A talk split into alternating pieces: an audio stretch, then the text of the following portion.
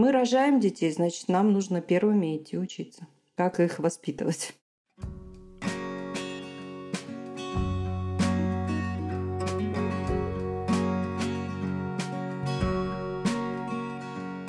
Всем привет!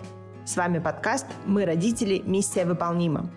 Это подкаст для родителей, уже имеющихся детей, и взрослых, которые знают, что внутри у них тоже живет субличность ребенок и хотят этого ребенка холить, лелеять, давать внимание и выпускать погулять. Автор контента подкаста – врач-педиатр и психиатр, психотерапевт Психотерапевтической лиги России Марина Витальевна Лазовская.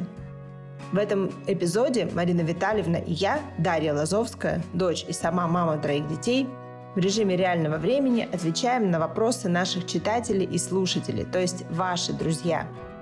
Вы узнаете, как взрослым с очень разным подходом к воспитанию договариваться и учиться проводить единую линию. Почему отцы склонны передавать все бытовые вопросы по детям мамам? Что такое тайм-аут и можно ли его использовать как воспитательный инструмент? И как не кипятиться в ответ на стереотипное мышление старших родственников – и еще очень много про отношения и внимательность. Все, что вы пишете нам в интерактивную форму в телеграм-канале «Мы родители. Миссия выполнима», все вопросы, ситуации, личный опыт попадает в наши публикации, трансляции подкаст с готовыми алгоритмами решения. Бери и делай. Мы тут очень верим в силу действия. Подкаст и канал не дублируют, а дополняют друг друга. В поддержку каждого эпизода есть соответствующая теме статья в канале – а еще есть ответы на вопросы слушателей после трансляции. Ссылки на все статьи, видео и курсы находятся в описании этого эпизода. Подкаст выходит каждый четверг, а каждый вторник ждем вас на живую трансляцию в 10.00 по московскому времени. У нас есть еще одна подборка вопросов. Я готова их озвучить. И у нас первый вопрос такой. Как быть, если в семье один родитель уже идет по пути осознанности или хотя бы читал что-то по психологии детей и имеет примерное представление о том, как лучше, а второй родитель действует в рамках концепции «нас били, и мы выросли нормальными». Так часто задают этот вопрос. Действительно, это такой очень глубокий, сложный вопрос. Примерно мне нужно было бы несколько часов, чтобы его осветить со всех сторон, но постараюсь уложиться. Кунг-фу сделать, как обычно.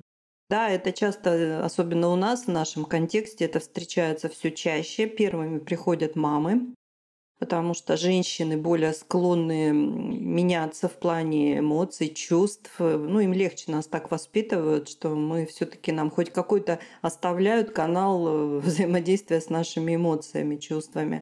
А мужчинам же их целеполагают с самого с пеленок, начинают из них целеполагателей и достигаторов делать, и поэтому, конечно, они отчуждаются от чувств гораздо большей степени.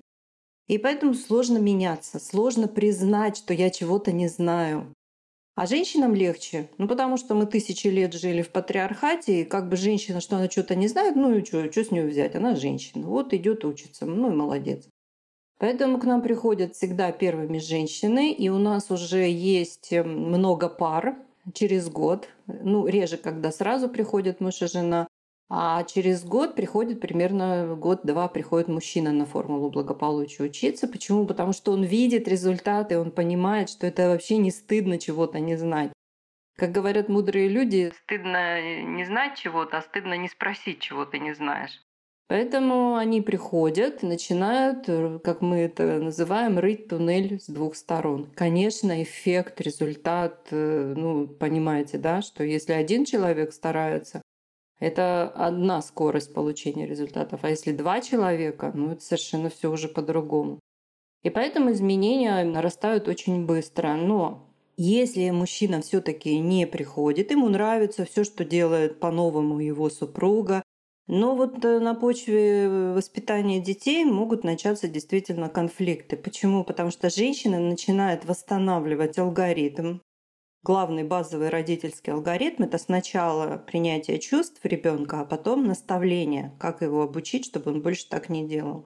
А повсеместно мы воспитаны все в этом алгоритме нарушенном, и воспитание передается по наследству. Мы копируем модели своих родителей, бессознательно это делаем. Даже если мы говорим, я никогда в жизни не буду себя вести, как вела моя мать или мой отец.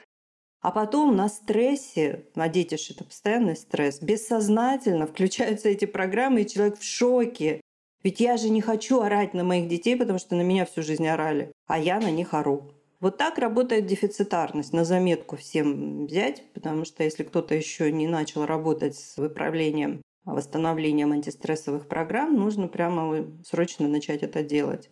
Чтобы иметь возможность делать алгоритм так, как положено. Сначала принять чувство ребенка, а потом его наставлять и обучать, как больше не попадать в такие ситуации. И когда один родитель говорит, нас били, я буду бить, вот это, конечно, такая ситуация драматическая, потому что мать-то уже знает, к чему приводят физические наказания, к чему приводит вот эта строгость без доброты. Вот сегодня в статье я постаралась описать, что значит отцовская функция «добрая строгость», и почему доброе должно стоять на первом месте. А добрыми мы можем быть только если мы не вымотаны если мы не ожесточены своими собственными вот этими выматывающими стрессами. Если отец говорит, что он будет воспитывать ребенка так, как он привык, а мать говорит, что больше так нельзя, надо садиться за стол переговоров. И спокойно, без насаживания, без давления, без вот этих наставлений, просто рассказать, что вот это приводит к этому, а вот это приводит к этому, а вот это вот так. Рассказывать, не учить и лечить, а рассказывать свой опыт. А чтобы было что рассказывать, естественно, нужно этому учиться. И мужчины, вот почему я так всегда поддерживаю мужчин. Ну, во-первых, потому что очень редко кто из них решается признать, что он что-то не знает и начать учиться, гордыню свою смирить. А во-вторых, им сложно. Почему? Потому что на них очень большая лежит ответственность, и им сложно столько времени уделять вот этому вот обучению. Но тем не менее, мужчины такие молодцы, у них настолько логично, классно, структурировано, устроена вот эта их внутренняя инженерия, имеется в виду, как они с сознаниями работают. Мне кажется, мужчины вот на 99% они какие-то врожденные инженеры. И они очень быстро схватывают. А мой метод, метод вот нашей школы, метод формулы благополучия, все построено на логике. Почему? Потому что алгоритм – это закономерная последовательность, это логика. И когда мужчина схватывает фишку, он начинает реально видеть, как это работает, все, он начинает уже свою соавторошу по детям уже опережать и очень-очень быстро переучиваться. Вот так это работает. А женщине пока еще эта ситуация вот находится в таком вот состоянии уже не там, но еще не здесь, я рекомендую делать следующее. Какая-то сложная конфликтная ситуация. Ну вот, например, что делать с детьми.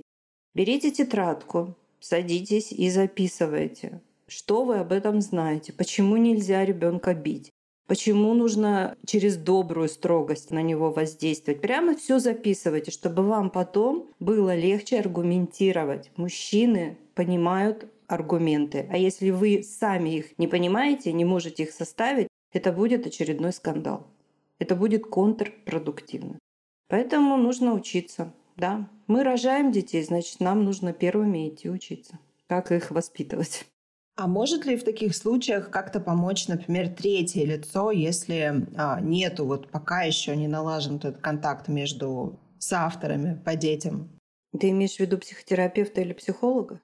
Психотерапевт или психолог, кто-то из старших адекватных родственников, друг, ну, некий медиатор.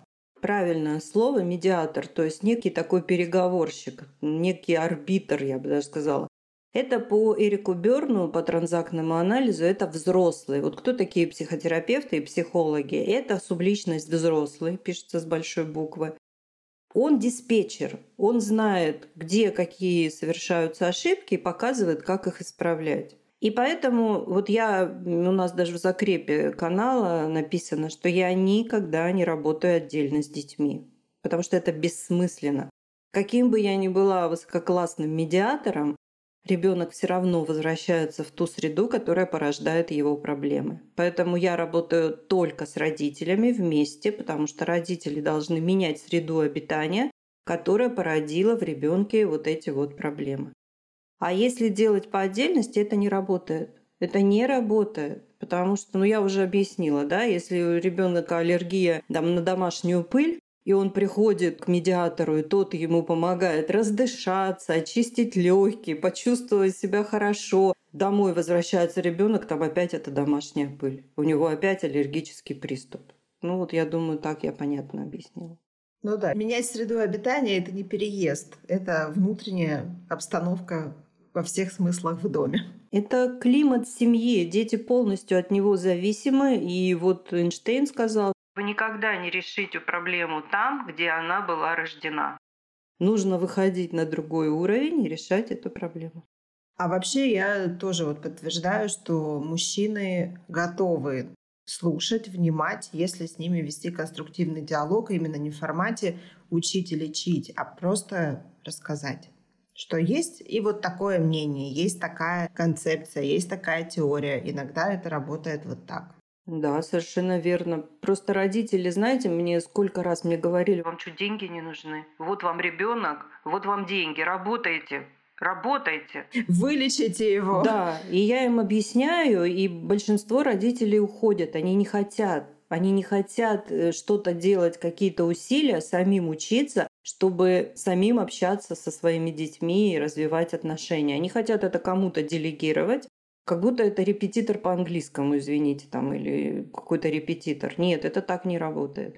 Еще раз, потому что ребенок, его проблемы, они выросли изнутри семейных отношений. Они являются отражением внутрисемейных отношений. Ну, давайте приведу такой пример. Возьмем какого-то абстрактного одного и того же ребенка. Например, он родился в семье хиппи. Капитан Фантастик. Вот посмотрите. И вот ребенок родился в этой семье. Ну, у него есть вообще хоть какой-то шанс стать математиком? Нет. Этот же самый ребенок родился в семье, там, я не знаю, физиков, лириков, кого угодно, музыкантов, шахматистов.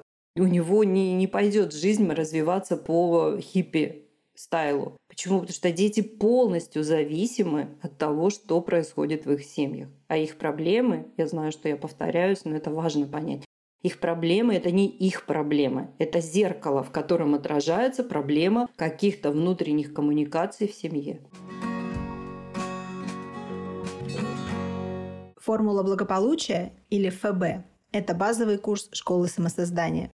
Это метод развития эмоционального интеллекта, трансформации мышления и управления собой на основе современных научных исследований.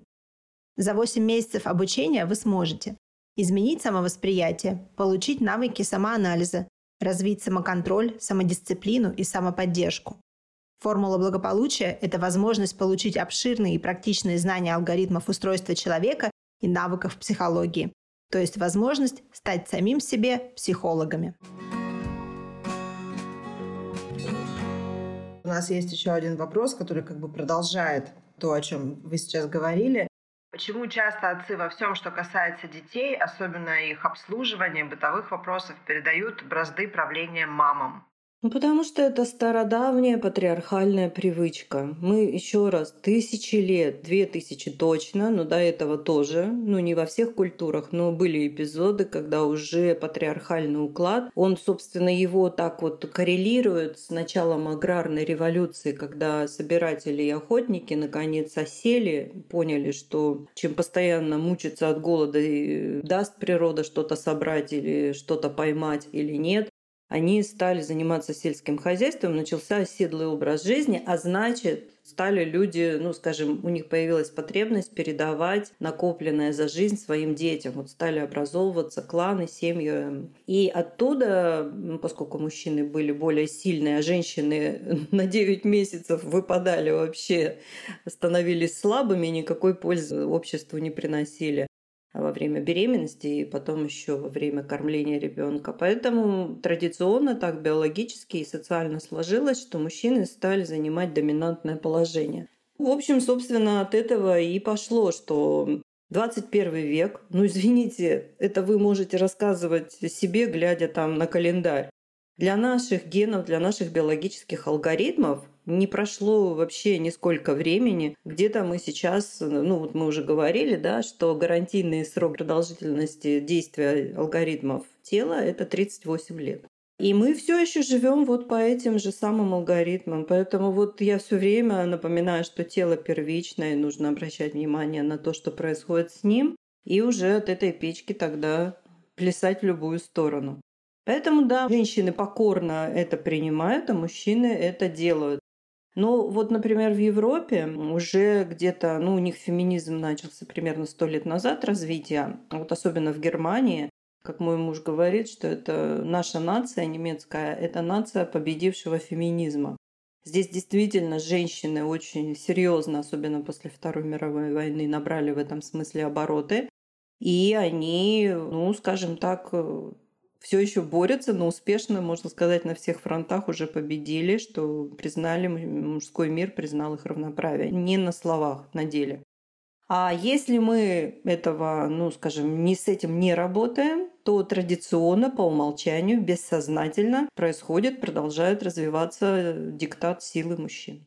Да, просто в паре часто в наши времена бывает такое, что работают полноценно оба родителя, при этом все равно все бытовые вопросы ложатся на женскую часть семьи. Ну, я, собственно, об этом и говорю, что женщина приходит, у нее начинается вторая смена, а мужчина приходит домой отдыхать. Вот это вот как раз и нужно урегулировать что вторая смена, там, где начинаются семья и дети, она тоже должна делиться поровну, если они работают и приносят оба деньги в дом. И тут опять встает вопрос о том, а как договариваться? Договариваться. Вот чем, э, опять же, вот у нас завтра на канале «Не психуй» выйдет последний завершаем мы сезон, э, второй сезон летней школы. Завтра последний алгоритм. В каждой опасности есть возможность, в каждой возможности опасность. И если мы понимаем, что вот сейчас мы все находимся в крайне опасной ситуации, ну, все в разной степени, но это все равно, это идет слом социальной парадигмы, мы все находимся в опасности. Какая в этом возможность? Нам доказали, во время пандемии нам доказали, что мы должны обратить внимание на алгоритмы своего тела, своего физического существования, на иммунитет. А сейчас нам доказали, что мы должны учиться обращать внимание на алгоритмы психологического иммунитета, на стрессоустойчивость. Вот в чем сейчас возможность. Поэтому надо учиться, учиться правильно друг с другом разговаривать, договариваться, осваивать азы дипломатии. Вот у нас первый, второй курс — это, собственно, вот азы дипломатии. Мы учимся разговаривать с собой, и учимся разговаривать с другими, чтобы было меньше конфликтов, а больше продуктивности и результатов. Учиться нужно. А у нас есть еще вопрос. Тайм-аут как воспитательный инструмент. Работает ли он? И если да, то для детей какого возраста? Тайм-аут — это что-то типа передышки, постановки в угол такой более экологичный. Ну, это разные тогда вопросы. Все-таки наказание или тайм-аут? Ну, как тайм-аут. Ну, давайте так. У вас есть ребенок, и вы понимаете, что его нужно кормить каждый день, да? Ну, все же это понимают. Какой тут может быть тайм-аут? Тайм-аут может быть такой, что если вы, например, до этого страдали таким кухонным перфекционизмом и готовили каждый день по пять блюд и все свежие, то вот здесь тайм-аутом может стать то, что вы просто поняли это, поняли, что вы уже находитесь в состоянии крайнего дефицита, потому что слишком много времени на это у вас уходит. И вы говорите семье, семья, у меня кухонный отпуск. Неделю вы будете есть бутерброды. Как вы это будете делать? Вот смотрите, вот, кстати, обращайтесь к Дарье, у нее богатый опыт этих лего конструкторов пищевых. Вот, смотрите, в холодильнике стоят все нарезанное. Вот здесь хлеб, вот здесь масло. Вы сами себе конструируете еду. Вот это тайм-аут. Это классный тайм-аут, потому что э, умение родителей правильно строить рутину себе и детям – это очень важный навык, потому что дети любят регулярность. Они состоят вот из этих алгоритмов контакт-отход, и они обожают эту регулярность. Поэтому расписание и регулярность, систематичность – это важное дело. Еще одно важное дело – это умение сломать эту рутину и дать всем подышать более свободно. Потому что в этот момент, когда мы что-то меняем, у нас тоже приливают силы, и у нас происходит такая вот... Ну, это знаете, как воду в аквариуме поменять. Надо же иногда воду менять в аквариуме. Надо. Вот, свобода. Маме свобода от кухни, детям класс. Вот такой тайм-аут. Терапевтический эффект когнитивного диссонанса. Да, терапевтический эффект когнитивного диссонанса. Молодец. И то, что касается отношений, тайм-аут в отношениях, главное, чтобы э, здесь очень такая призрачная, я бы сказала, грань, даже не тонкая, а призрачная грань между игнором и тайм-аутом. Давайте так, назовем тайм-аутом то, что делается по согласованию. Вот вы готовитесь, объявляете, и дальше этот процесс идет. А если вы ничего не говорите и просто отправляете всех в Исландию, потому что вы себе решили сделать тайм-аут в плане эмоциональных э, отношений, это будет воспринято детьми как травматический опыт. Поэтому вы можете сказать, дорогие дети, мне нужно отдохнуть пожалуйста, договоритесь с автором, чтобы он вас подхватил на это время и сделайте себе такой небольшой рехаб. 2-3 дня. У нас есть прекрасная статья на канале Не психуй «Сделай себе шаббат, чтобы не залететь в рехаб». В общем, вот так. А по поводу наказаний детей надо наказывать, потому что если ребенок пока по разным причинам не понимает, причина чаще всего первая стоит в топе, что ему неправильно объясняют. Вторая причина, что родители думают, раз они ему три раза объясняли, то дальше он уже зловредный крокодил и делает все на зло, раз он делает опять все неправильно. Нет, он просто опять не понял и не запомнил.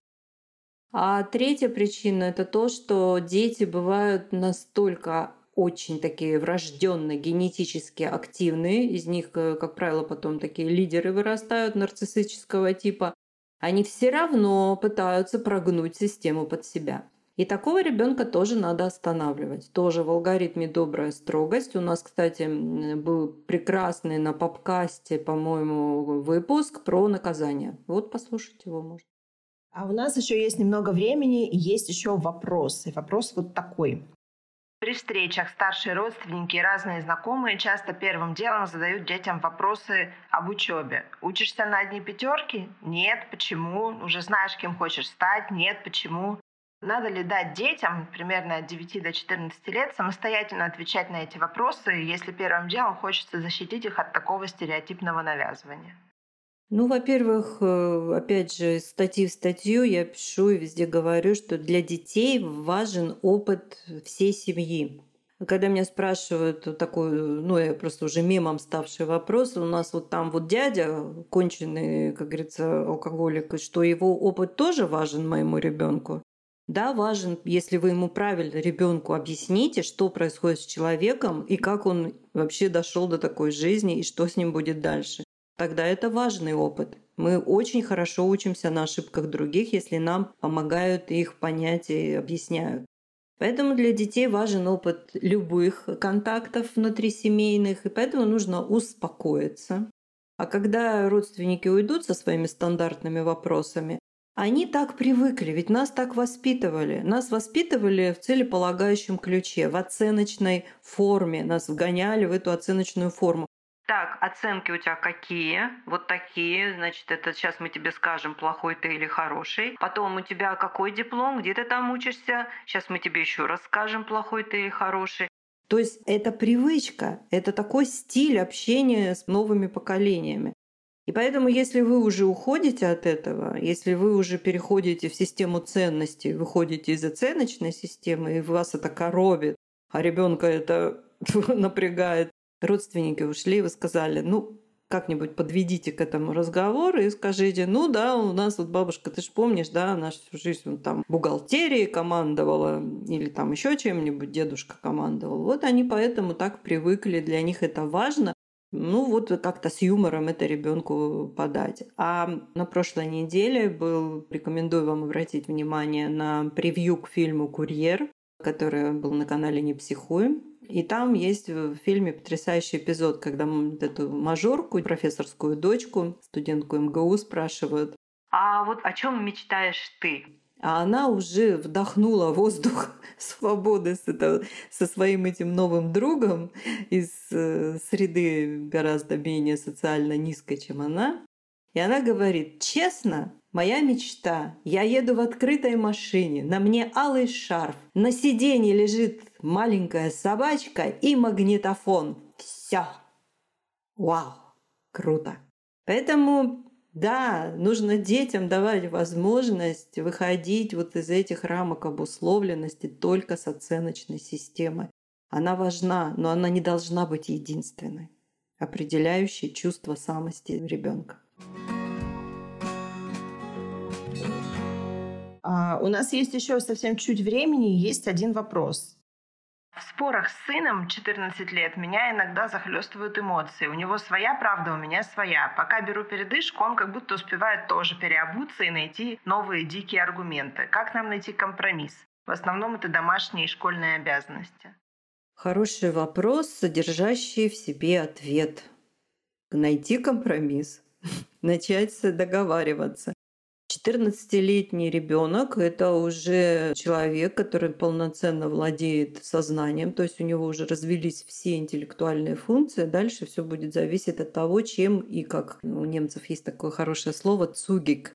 Это постоянно как-то вот с хорошим темпом, систематически оно означает насколько качественно будут его нейросети теперь развиваться, наполняясь. Поэтому с ним действительно нужно садиться договариваться. А для этого опять берем тетрадку. И, например, конфликтная ситуация. Ну, я сейчас просто что-то из воздуха беру. Вы ему говорите, тебе ну, нужно ложиться спать в 10 вечера, объяснять, почему. Он говорит, не-не-не, не вариант, все мои друзья ложатся в час, я буду ложиться в 12. Ну, тут же еще у них и рефлекс свободы начинает работать. Они начинают себя счищать эту щенячий пух и хотят все время родителям палки в колеса ставить. Это нормально. Иначе они просто не могут повзрослеть, а могут быть только подавлены. Так что нужно брать тетрадку. Сначала вы это делаете сами с собой, берете тетрадку и пишете «ложиться спать в 10». Аргументы делите страницу пополам за, против. Потом его вариант – ложиться спать в 12, аргументы за, против. И потом вы выходите и говорите, так, я вот, чтобы не быть голословной, решила вот здесь подготовку произвести. Давай я тебе покажу, что у меня получилось. И говорите, вот давай вычеркивай, с какими аргументами ты согласен, а какие ты готов подвинуться. Потому что все равно мы будем искать компромисс. Вот здесь нужно прям даже интонацию сменить. То есть вы признаете право ребенка на самоопределение, Однако вы за него отвечаете, поэтому вы с ним договариваетесь, а не насаждаете диктат. Дети обожают, когда им респект выказывают. И вы ему даете понять, что вы все равно будете искать компромисс, поэтому вычеркивай аргументы, которые тебе точно не подходят, и будем подчеркивать то, что у нас останется в сухом остатке, выйдет в сухой остаток.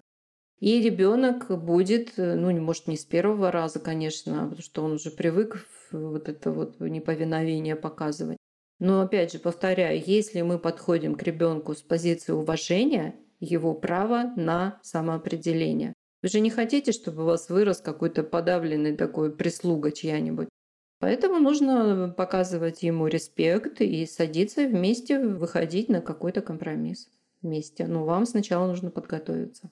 Кстати, вот эта аналитическая работа, она великолепный алгоритм, он везде, везде, где есть у нас отношения с собой, с другими, он везде одинаково отлично работает. Да, вот вы сейчас сказали, что да, как прислуга. Я недавно буквально у кого-то читала, что очень многие родители разговаривают с детьми как белые господа с черными рабами. И что и в отношениях мужчин и женщин тоже бывает такой подход, что как бы мужчина ищет набор функций, а не полноценную личность. Ну да, потому что это плоды воспитания, как его воспитали, так он и ищет. Но я, собственно, сегодня в статье, вот там вторая часть статьи, где я отвечаю на вопросы, ну, я постаралась э, намекнуть мягко, мягко, еще раз повторяю, дорогие друзья, я так мягко, деликатно подаю материал, и вы даже не представляете, как это, ну, если читаете, слушаете лекции, представляете, как прямолинейно и цинично, даже жестко это делают ученые. Поэтому никто не должен быть по умолчанию кем-то. Если вы хотите, чтобы какой-то человек как-то, скажем так, давал вам то, что вам важно и необходимо, нужно с ним об этом разговаривать и показывать ему, почему и как это для вас настолько важно. Честно, честно, честно разговаривать. Без честных разговоров отношений нет. Это враждебная социальная игра, которая неизбежно заканчивается взрывом. Да, еще, друзья, мы из трансляции в трансляцию, из э, статьи в статью говорим о том, что нету плохих вопросов, есть вопросы незаданные. Поэтому, если у вас есть вопросы, если вы хотите их задать анонимно, пожалуйста, воспользуйтесь нашей формой, пишите нам, и все ваши вопросы попадут трансляцию, а потом в эпизод подкаста. И можно будет их еще раз послушать и еще раз узнать о себе, об отношениях, о мире что-то новое и сразу это применить. Да, алгоритмы работают сразу. Видно их действия сразу. Ну, знаете, как можно с чем это сравнить? Вам, например, нужно шуруп подкрутить, а там не одна штучка, а две штучки. То есть вам нужна специальная отвертка, четырехгранник. А у вас нет такой. И вот вы пытаетесь, пытаетесь, может даже резьбу сорвете, а шуруп так и не выкрутить. А если вы берете правильную отвертку, алгоритм, это делать очень легко. Поэтому действие алгоритма сразу же видно. Благодарю вас за внимание, Дарья. Благодарю тебя и до следующей встречи. Берегите себя и будьте здоровы. Да, благодарю вас за ответы, Марина Витальевна. Всем нашим слушателям спасибо. До встречи в телеграм-канале «Мы родители. Миссия выполнима» и подкасте «Мы родители. Миссия выполнима». До новых встреч! Слушайте нас на всех известных подкаст-платформах. Ставьте нам звезды и сердечки, пишите комментарии, добавляйте в избранное и плейлисты. Так наш подкаст скорее выйдет в топ, и его сможет послушать еще больше человек.